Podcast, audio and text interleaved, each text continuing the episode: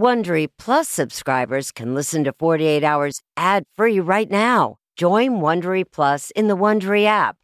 Need more true crime in your life? An Audible membership can solve that. Audible is the ultimate destination for thrilling audio entertainment. As an Audible member, you can choose one title a month to keep from the entire catalog. Don't miss The Serial Killer's Apprentice by Katherine Ramsland and Tracy Ullman.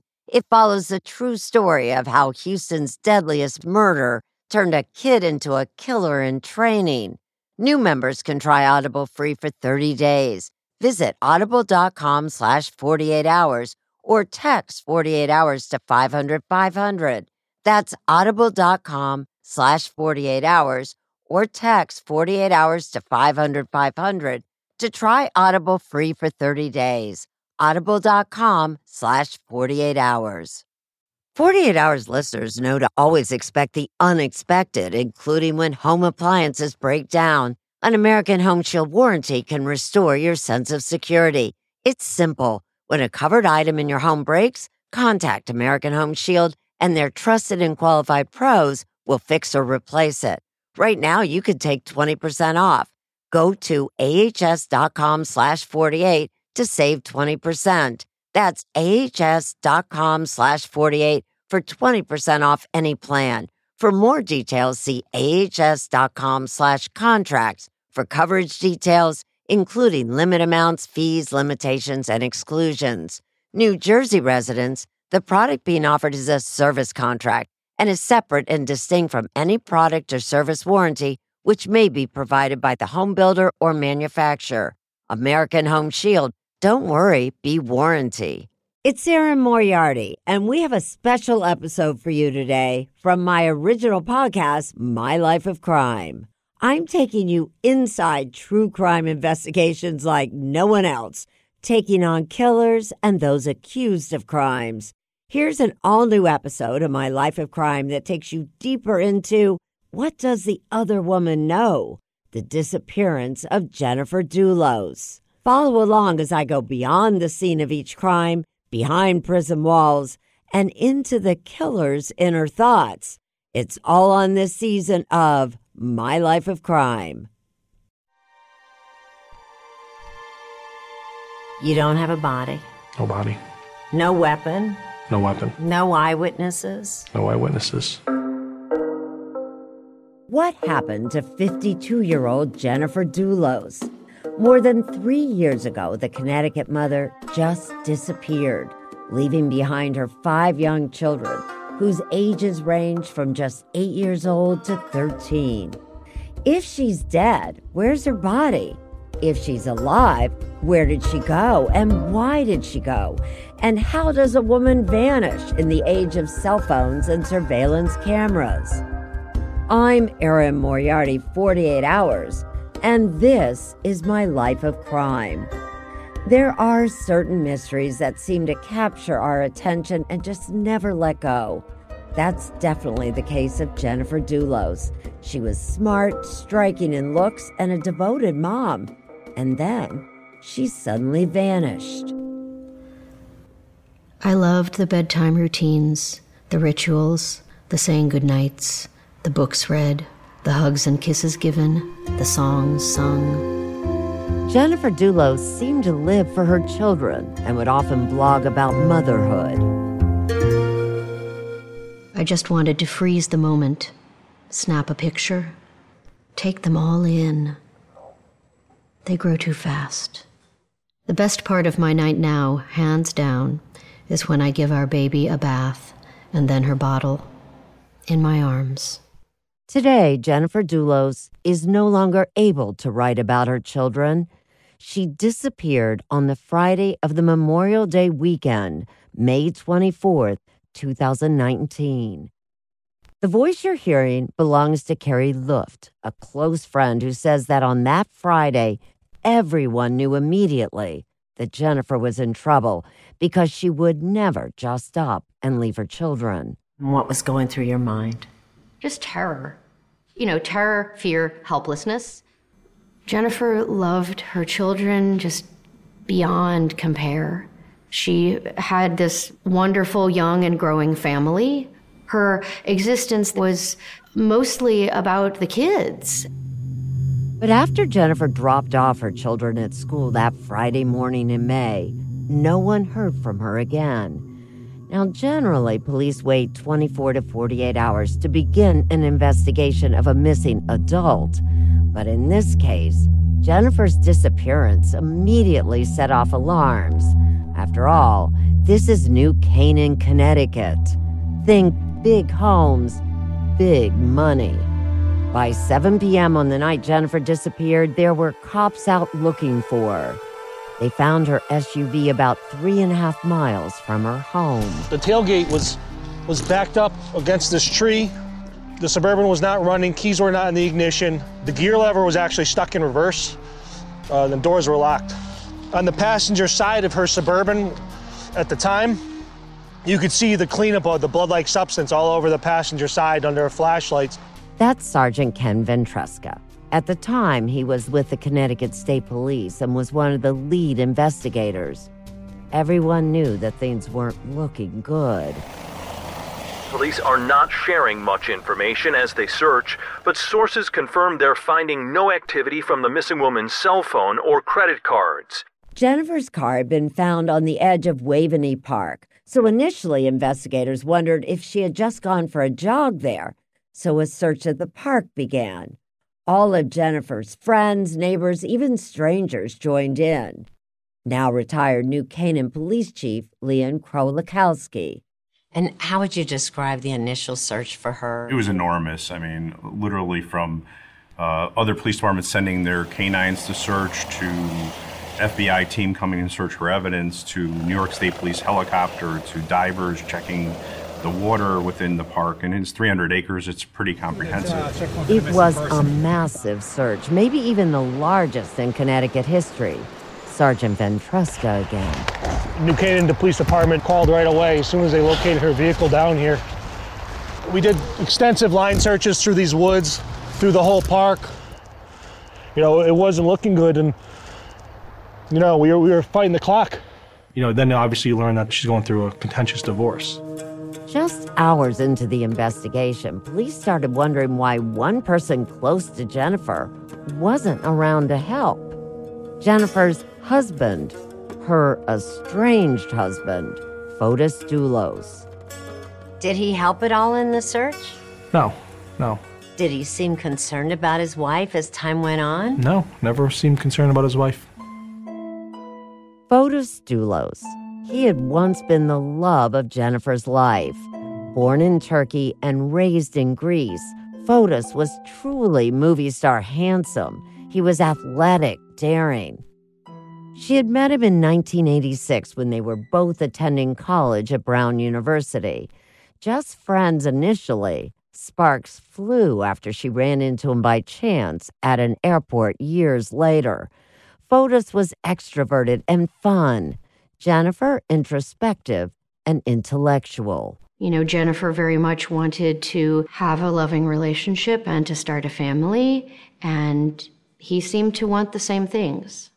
What did she like about him? Eventually love about him? Well, you know, he was a really a very charismatic and charming person. He was very handsome. He was smart and funny. They married in 2004 and settled in another upscale Connecticut neighborhood, Farmington, right outside of Hartford. Again, think big homes. And Fotis Dulos was a real estate developer building a lot of those big homes. To do so, he had to borrow money from Jennifer's dad, a Wall Street financier. Fotis was ambitious, not just for himself, but for his children. A championship water skier, Fotis wanted the same thing for his kids. This is again Carrie Luft. They would compete internationally, uh, you know, even as you know six or seven year olds. So they were incredibly good. But that was also because they trained incredibly hard. Maybe too hard. Jennifer thought Fotis was pushing their children too far and later said their mental and physical health was suffering as a result. She often served as a buffer or a shield Did he have a temper? He could be volatile, yes. Even with the kids? Sure. It caused a serious rift in the marriage, says Jennifer's friends, and the couple, who seemed to have it all looks, money, children began living separate lives. Adding to the problem, Fotis was often away as many as 10 days every month, chasing the latest water skiing competition. And on one of those trips, he met Michelle Troconis and began an affair. Michelle Troconis was Fotis's type. She was athletic, rode horses, reported on snow skiing events for ESPN in South America, and maybe most important, she shared Fotis's love of water skiing. What's more, she even looked a little like Jennifer. But for Jennifer, the affair was the last straw. Was that an event that she just realized, okay, there's no going back? I think learning about the infidelity was horrible.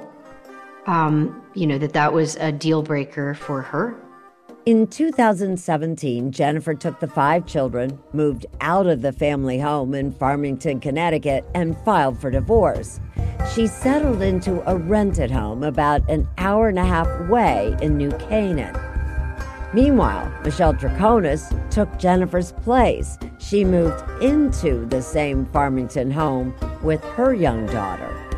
Michelle would later say she regretted that move, especially after Jennifer disappeared, and people began to wonder was Michelle involved with Jennifer's disappearance?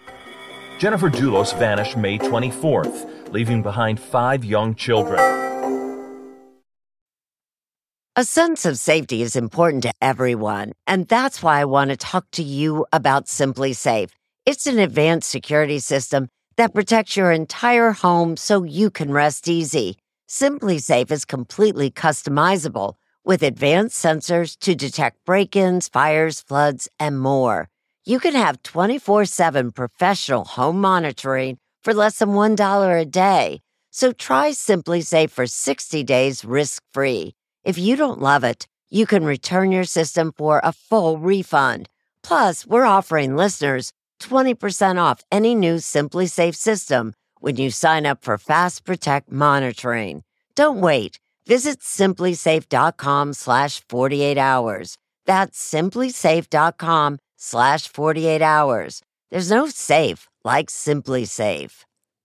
If you're a fan of 48 Hours or true crime, looking to try on a case of your own, June's Journey is for you. A thrilling hidden object mystery game set against the backdrop of the 1920s. You play as June Parker, an amateur detective trying to unravel your sister's mysterious murder. As you dive into a world filled with twists and turns, trust no one. Every character could be hiding secrets. While you piece together the intricately woven plot, you'll collect crucial information in your photo album, turning suspicions into facts. And if you want help on the case, you can even join a detective club to collaborate or compete with fellow sleuths on hundreds of puzzles. Discover your inner detective when you download June's Journey for free today on iOS and Android. Michelle Troconis was the other woman, and her relationship with Fotis, what she knew or saw or suspected, landed her smack in the middle of the investigation. No one believed that Jennifer had left on her own, especially after New Canaan cops had gone to Jennifer's house and found something very disturbing. When they go to the house, they go in the garage. They notice blood like substance, blood spatter throughout the garage. Detective John Kimball of the state's major crime squad was there. In addition to blood evidence in the garages, uh, there was evidence that someone had attempted to clean up blood. There were what appeared to be swirl marks on the sides of the vehicles. That meant that Jennifer likely encountered an assailant in her own garage, and it was probably someone she knew, someone who needed to hide the evidence. Sergeant Ken Ventresca. A serious violent assault occurred in that garage. I mean, there's definitely some sort of uh, foul play involved. That's when Richard Colangelo became involved. He was Connecticut's chief state's attorney. Initially, when it started, it was a whodunit. A whodunit without a body or proof that Jennifer was even dead. Still, investigators believe Fotis Dulos had something to do with his wife's disappearance, especially since it appeared that Fotis Dulos might benefit with his wife out of the way. I don't think Fotis liked to lose in any aspect of his life, and I don't think that he liked to be losing in court at the hands of his wife. The divorce proceedings, which had gone on and on, had cost Fotis Dulos thousands of dollars in lawyers' fees and court costs. And remember, he had borrowed money from Jennifer's dad, and now his business was floundering. And he had lost shared physical custody of his kids after defying a court order. Carrie Luft again. What did he do or didn't do? He didn't comply with the court order that Michelle not be part of the children's lives. The day after Jennifer disappeared, Fotis went to the New Canaan police station with his civil attorney. He wasn't very cooperative. Did he agree to sit down and talk? No. And his lawyer was already on the phone with a criminal defense attorney um, at the time in the parking lot. What does that say to you? To me, it was alarming because the, the mother of your five children are missing and you're worried about is calling attorneys. But Fotis Dulos did help investigators probably more than he intended, says Richard Colangelo. The detective that was there said, Is that your phone? Yeah, can I see it? He gave it to him. He asked him for the password. He told him the password. Fotis demanded his phone back, but it was too late. Investigators got a search warrant, and they were able to retrieve the data. And then from there, we were off and running. Fotis's cell phone data indicated that on that Friday night around 7 p.m., at about the same time Jennifer was reported missing, Fotis had been on Albany Avenue in Hartford, Connecticut. Investigators jumped into action and obtained all the videos they could that had been captured on nearby surveillance cameras. When police officer Thomas Patton began searching through the videos, he saw a man who looked a lot like Fotis Dulos. What are you seeing? Well, as he was driving around, he would be he was depositing black garbage bags in various receptacles. Obviously, it was intent on spreading out the garbage bags. And is he alone? No, in in one of those pictures, you can see a female that's leaning outside of the passenger side of the truck. That female, you guessed it. She looked a lot like Michelle Troconis, doing what looked really suspicious to investigators. My first thought was, what are they doing? Why are they dumping trash in Hartford? A team of detectives began digging through the trash in downtown Hartford. Detective John Kimball describes some of the evidence found. Some of the things retrieved from the Albany Avenue garbage were um, used zip ties with uh, human blood and DNA of Jennifer Dulos on them, um, female undergarments, a Vineyard Vine shirt in the size that Jennifer wore. There were two ponchos which contained copious amounts of blood and the DNA of Jennifer Dulos. It's not every day someone throws up bloody evidence, bloody clothes, you know, cut up. I mean, who does that? We shifted gears and we we turned this into the homicide investigation. And so on June 1st, 2018, just eight days after Jennifer Dulos vanished, both her estranged husband and his girlfriend, Michelle Troconis, were arrested. The charges tampering with or fabricating physical evidence and first degree hindering prosecution. Sergeant Ventresca explains why Fotis wasn't charged with murder. We weren't fully convinced he did the murder yet, but we, he was involved in some way, shape, or form. Not only is there still no body, investigators didn't even have enough evidence to prove that Fotis Dulos was even in New Canaan when his wife disappeared. At the time that Jennifer Dulos disappeared from her house, her husband Yep. was at home, Yes. according to his phone. According to his phone, yes. And that house in Farmington was an hour and a half away. What's more, Michelle had given Fotis an alibi. She said that Fotis had been with her that morning in the house. And the data on his phone seemed to support that. After the arrest, both Fotis and Michelle were released, each on a $500,000 bond, ordered to wear ankle bracelets and to stay away from each other. But the arrest didn't bring detectives any closer to solving the mystery. Where was Jennifer Dulos? Man, that sunset is gorgeous. Grill, patio, sunset. Hard to get better than that. Unless you're browsing Carvana's inventory while you soak it all in. Oh, burger time. So sit back, get comfortable. Carvana's got thousands of cars under $20,000 just waiting for you. I could stay here forever. Carvana, where car buying meets comfort, meets convenience. Download the app or visit Carvana.com today. Okay, picture this. It's Friday afternoon when a thought hits you. I can spend another weekend doing the same old whatever, or I can hop into my all new Hyundai Santa Fe and hit the road. With available HTRAC, all wheel drive, and three row seating, my whole family can head deep into the wild. Conquer the weekend in the all new Hyundai Santa Fe. Visit HyundaiUSA.com or call 562 for more details. Hyundai, there's joy in every journey. Here is our message to the state of Connecticut. Mr. Dulos is not guilty. We are ready for the court. There's the courthouse. If you want to try the case, bring it on. Okay. That's attorney Norm Pattis. When he was hired to defend Fotis Dulos, he went on the offensive, pointing out that no one could even prove Jennifer had been murdered or that she was even dead. There is no body that we're aware of, and I'm sick and tired of hearing about it. We take the position there's insufficient evidence to conclude that she's even dead. Pattis raised the possibility that Jennifer might have killed herself.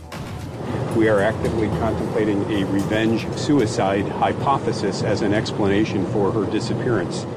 And Pattis even suggested that Jennifer had tried to set up her husband, that she had borrowed from the plot of the book and movie Gone Girl, and was trying to frame her husband for murder. That all made for great press conferences.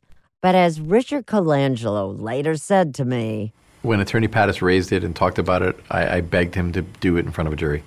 You could drive a bus through all the holes in that theory or that, that, that argument. So, but Pattis was right about one thing. Proving Fotis killed his missing wife without a body and more evidence wasn't going to be easy. We tried to leverage everything we could and we didn't leave any stone unturned. What do investigators know about Jennifer's disappearance on May 24th?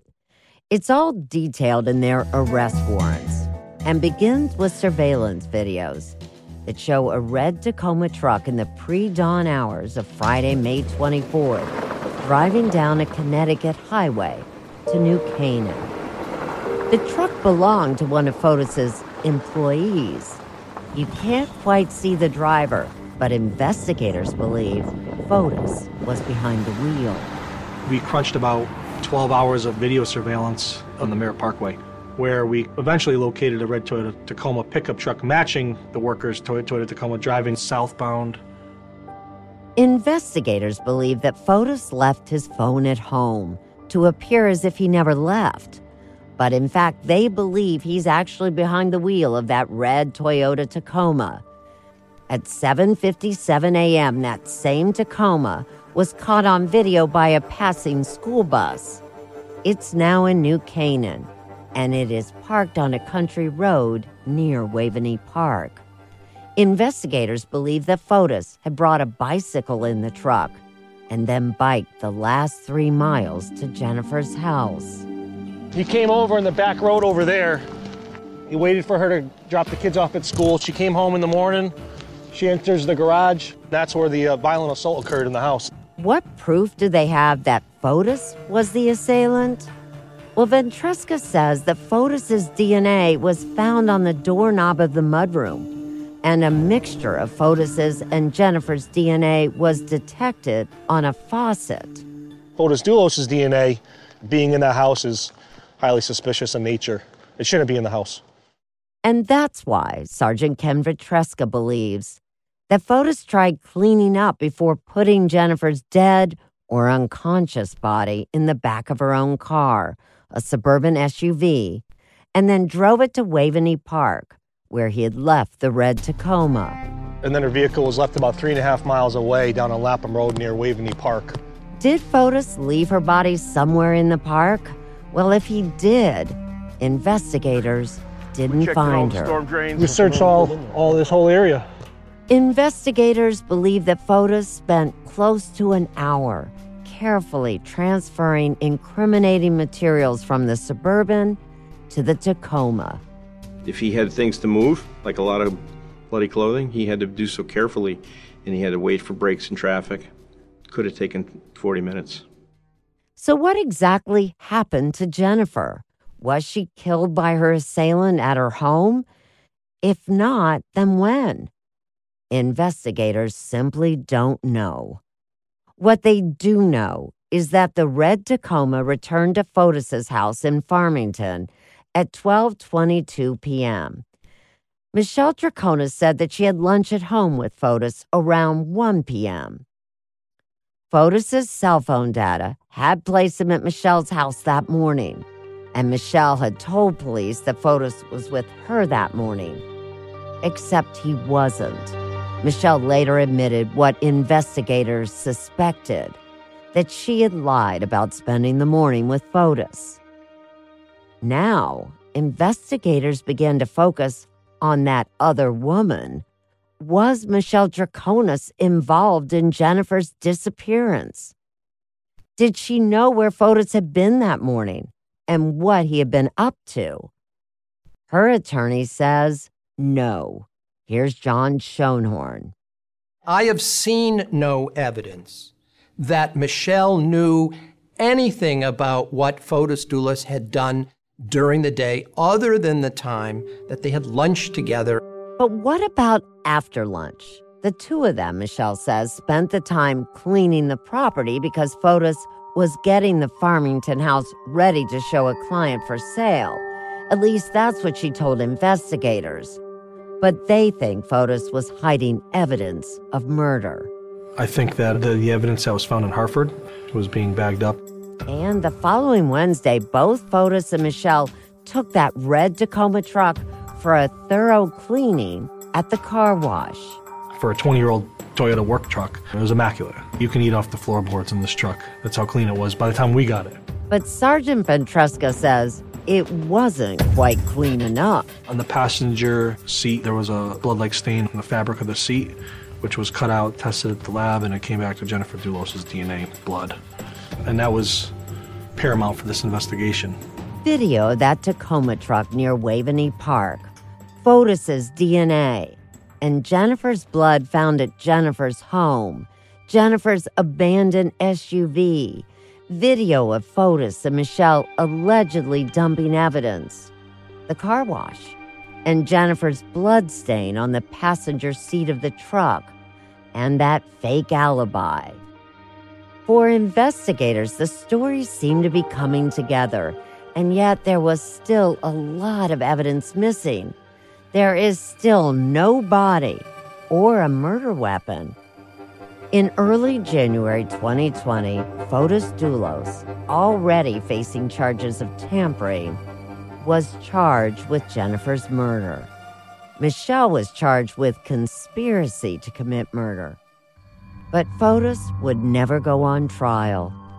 Later that same month, Fotis Dulos was ordered to court for an emergency hearing on whether to revoke his bond. Called him and called him and called him. That's Kevin Smith, one of Fotis's attorneys. When Fotis failed to show up at court, Smith, alarmed, alerted authorities. When emergency responders got to his home, they found Fotis in his garage. He was on the front seat of his Suburban, surrounded with pictures of his five children, and nearly dead from carbon monoxide poisoning. Fotis was airlifted to the hospital, but it was too late. He is in critical condition after a suicide attempt at his home. Two days later, Fotis's attorneys held a press conference. Fotis Dulos was declared dead tonight at 5:32. That evening, as Norm Pattis went to Fotis's home, he said his client had been driven to take his life and blamed the press that he said had unfairly hounded his client. I'm angry. I'm hurt. I'm determined. I'm sad. You know, Mr. Dulos was tried and convicted in the court of public opinion and ultimately, in our view, executed in that court. In a note he left, Fotis wrote, quote, I refused to spend even an hour more in jail for something I had nothing to do with. But Detective Kimball says he thinks Fotis just didn't want to go to prison. To me, the suicide of Fotis Dulos was, in essence, a admission of guilt and his, his involvement in his wife's murder. Because Fotis committed suicide before he went to trial, he will never be convicted of his wife's murder. It's frustrating that he didn't see justice. And will we ever know what happened to Jennifer? That's still up in the air. Fotis Dulos may have escaped prosecution, but what about the other woman, Michelle Troconis? Where does that leave Michelle Troconis? Well, um, I think the right expression here is she's left holding the bag. Everyone wants to find Jennifer Dulos, so it makes sense to look at the other woman who had taken her place. But what does Michelle know? We know she spent the afternoon with Fotis on the day Jennifer disappeared. And if you remember, she is seen on that surveillance video with him in Hartford that night as he drops off bags into trash cans. But Michelle's attorney told me that she's a victim too. Fotis Dulos lied to Michelle. It appears that he did on more than one occasion, which, in my view, casts suspicion on him. John Schoenhorn claims that Fotis continually lied to Michelle about his actions and that he never told her what he was doing in Hartford. And you're saying she had no idea what was in those bags that Fotis was getting rid of? She not only did not know what was in those bags, she had no idea what he was actually doing. He had invited her to go out to Starbucks, but he claimed he had to just take care of a few items. Practically the entire time he's driving in Hartford, she's on either WhatsApp, texting, or making phone calls during that whole time. Schoenhorn also says that Michelle did something Fotis wouldn't do. She sat down and talked with cops. This is a portion of that interrogation. We think you have information. I'm going home, John, but I can walk the whole world with you if you want. I can do whatever you want, but I didn't do it. I have no idea what happened to Jennifer. I have no idea where Jennifer is. So if you know stuff that you're not telling us, No, I don't that's know. the man you're protecting, because that's I'm sick. not protecting him. I'm not protecting him. I... And keep in mind, when she was arrested back in 2019, Michelle was ordered to stay away from Fotis, and she did stay away. What's more, when Fotis died, he was dating yet another woman. So why would Michelle continue to protect Fotis? Still, none of these facts have convinced the state of Connecticut to drop charges against Troconis. She could still go on trial for conspiracy to murder a woman whose body has never been found. But they've spent millions of dollars of taxpayer money. So here they are, they got to show something for their effort at this point. Another friend of Fotis's, his sometime attorney Kent Mawhinney, has also been charged with conspiracy to commit murder. But there are no trial dates for either yet. Both have pleaded not guilty and are out on bail. Former Connecticut Chief State's Attorney Richard Colangelo. If either one of them came up with information that led to finding Jennifer, would there be a deal for them? Uh, believe it or not, I'm a very open minded person, so I'm not going to close the door on anything. I will take that as a yes. That's how much you would like to know where Jennifer is. Absolutely. The fourth anniversary of Jennifer's disappearance is coming soon. Sergeant Kenneth Ventresca, who is now retired from the Connecticut State Police, says investigators have not given up the search or hope. I'm confident we are going to find her body and we're not going to stop. I know you think about the kids, and then now the five children don't have a mom or a dad. But the sad truth is, the mystery may never be solved. No one who knew Jennifer Dulos believes she's still alive. But then, where is she? Investigators have searched all the properties once owned by Fotis Dulos. They have threatened his former girlfriend and lawyer with jail time, and to date have come up with nothing. Fotis Dulos may have committed the perfect crime, but he didn't get away with it. When he took his life, he avoided a trial, but not the guilt. I'm Erin Moriarty, 48 Hours, and this is my life of crime. This podcast series is produced by 48 Hours in partnership with CBS News Radio. Judy Tygard is 48 Hours executive producer. Jonathan Clark is CBS News Radio executive producer. Production and editing for this season of My Life of Crime by Alan Pang. This episode was also produced by Liza Finley, Elena DiFiore, and Richard Fetzer of 48 Hours. Craig Swagler is Vice President and General Manager of CBS News Radio.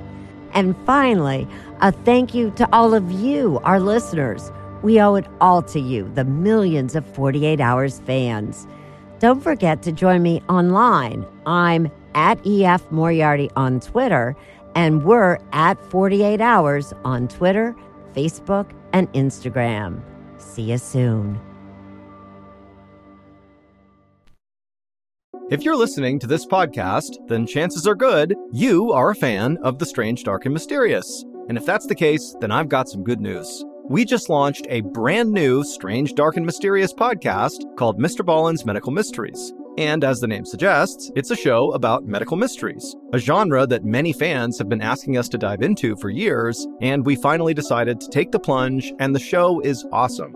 In this free weekly show, we explore bizarre, unheard of diseases, strange medical mishaps, unexplainable deaths, and everything in between. Each story is totally true and totally terrifying. Go follow Mr. Ballen's Medical Mysteries wherever you get your podcasts, and if you're a Prime member, you can listen early and ad-free on Amazon Music. It was the biggest scandal in pop music. The stars of Milli Vanilli, the Grammy-winning multi-platinum R&B phenomenon, were exposed as frauds, but none of this was their idea. So whose idea was it? Enter German music producer Frank Farian. He saw the success of acts like Michael Jackson and Prince, and he wanted in, no matter the cost. So he devised the perfect pop heist. Two once in a lifetime talents who were charismatic, full of sex appeal, and phenomenal dancers. The only problem? They couldn't sing. But Frank knew just how to fix that. Wondery's new podcast, Blame It on the Fame, dives into one of pop music's greatest controversies and takes a never before heard look at the exploitation of two young black artists. Milli Vanilli set the world on fire, but when the truth came out, Rob and Fab were the only ones who got burned. Looking back now, it's hard not to wonder why did everyone blame them and not the man pulling the strings? Follow Blame It on the Fame, Milli Vanilli on the Wondery app or wherever you get your podcasts. You can binge all episodes of Blame It on the Fame early and ad-free right now by joining Wondery Plus. The Hargan women seemed to have it all. We were blessed. My mom was amazing. But detectives would soon discover Inside the house, there were the bodies of two women. a story of betrayal you would struggle to believe if it wasn't true. I am just praying to God. This is a sick joke. From 48 Hours, this is Blood is Thicker The Hargan Family Killings. Listen to Blood is Thicker The Hargan Family Killings wherever you get your podcasts.